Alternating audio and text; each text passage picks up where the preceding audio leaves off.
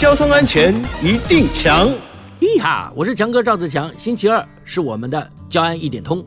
日前有两名员警在台北市区巡逻的时候，发现了有一名汽车驾驶人明明没有下雨，却开着雾灯，就上前。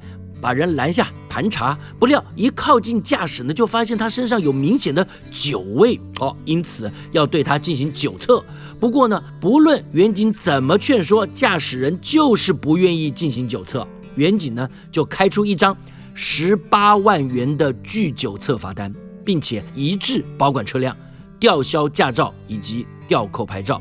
警方进一步解释。自今年三月三十一日开始实施《道路交通管理处罚条例》修正的酒驾新法，汽机车驾驶人如果不依照警方指示停车、接受稽查或拒绝接受酒测，初犯者将处以十八万元的罚款，当场移置保管车辆，并且吊销驾照。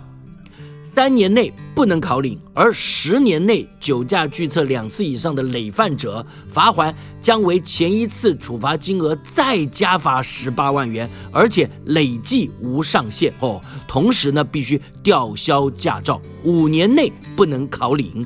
呼吁大家千万不要以身试法，酒后驾车。以上广告由交通部与公路总局提供。